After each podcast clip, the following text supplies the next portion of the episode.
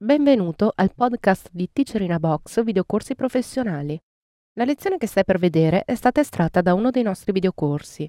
Se ti piace questa lezione e vuoi acquistare il videocorso completo, dai un'occhiata alla fine di questo video per scoprire come risparmiare.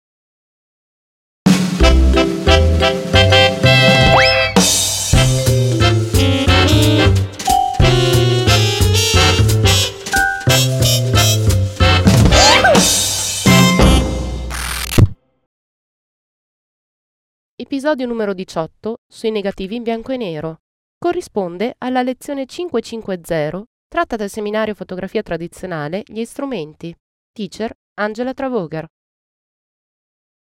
Come tutti sappiamo, le pellicole negative si utilizzano per ottenere delle stampe, mentre le diapositive si utilizzano per fini editoriali o per delle proiezioni. Una cosa importante da sapere è che ogni tipo di pellicola ha un grado di reazione differente alla sovra e alla sottoesposizione. Questo grado di reazione è definito come latitudine di posa. La latitudine di posa può anche essere definita come la capacità della pellicola stessa di compensare gli errori di esposizione. Più la latitudine di posa è alta, più la pellicola è in grado di registrare le diverse gradazioni di bianco e nero, prima di arrivare al bianco o al nero puri. Più la latitudine di posa è bassa, prima si vanno a bruciare i dettagli scuri o chiari dell'immagine. Le pellicole negative hanno un margine di tolleranza molto più ampio delle pellicole diapositive. In questa lezione trattiamo la pellicola negativa in bianco e nero e si differenzia da quella a colori perché ha un'unica emulsione sensibile alla luminosità dei colori, e non alla tonalità o alla saturazione dei colori. I colori vengono identificati per la loro luminosità e registrati in una scala di grigi che va dal bianco al nero. La luce colpisce la pellicola con particelle fisiche definite fotoni. I fotoni colpiscono gli alogenuri d'argento sospesi nell'emulsione, determinando il loro immediato cambiamento fisico.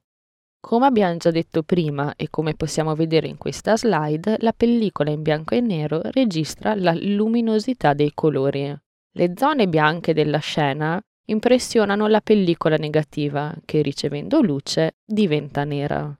L'esatto contrario avviene nelle zone nere della scena. La pellicola, non ricevendo luce, rimane trasparente, quindi non viene impressionata.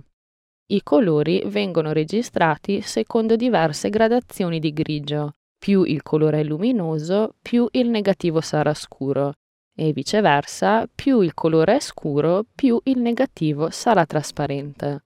Durante il processo di stampa avviene la stessa cosa, che ci permette di ritornare ad un'immagine positiva e di vederla così come l'abbiamo fotografata. Tutte le zone nere del negativo non lasciano passare la luce che non andando a colpire la carta rimane bianca. Dove il negativo è trasparente, la luce riesce a passare e va ad impressionare la carta fotografica. Capiamo quindi che più il negativo è denso, più la stampa sarà chiara. Più il negativo è trasparente, più la stampa sarà scura.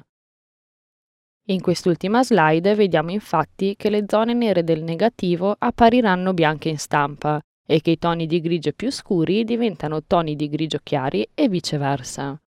Abbiamo visto in questa lezione come si ottiene una stampa positiva da un negativo in bianco e nero.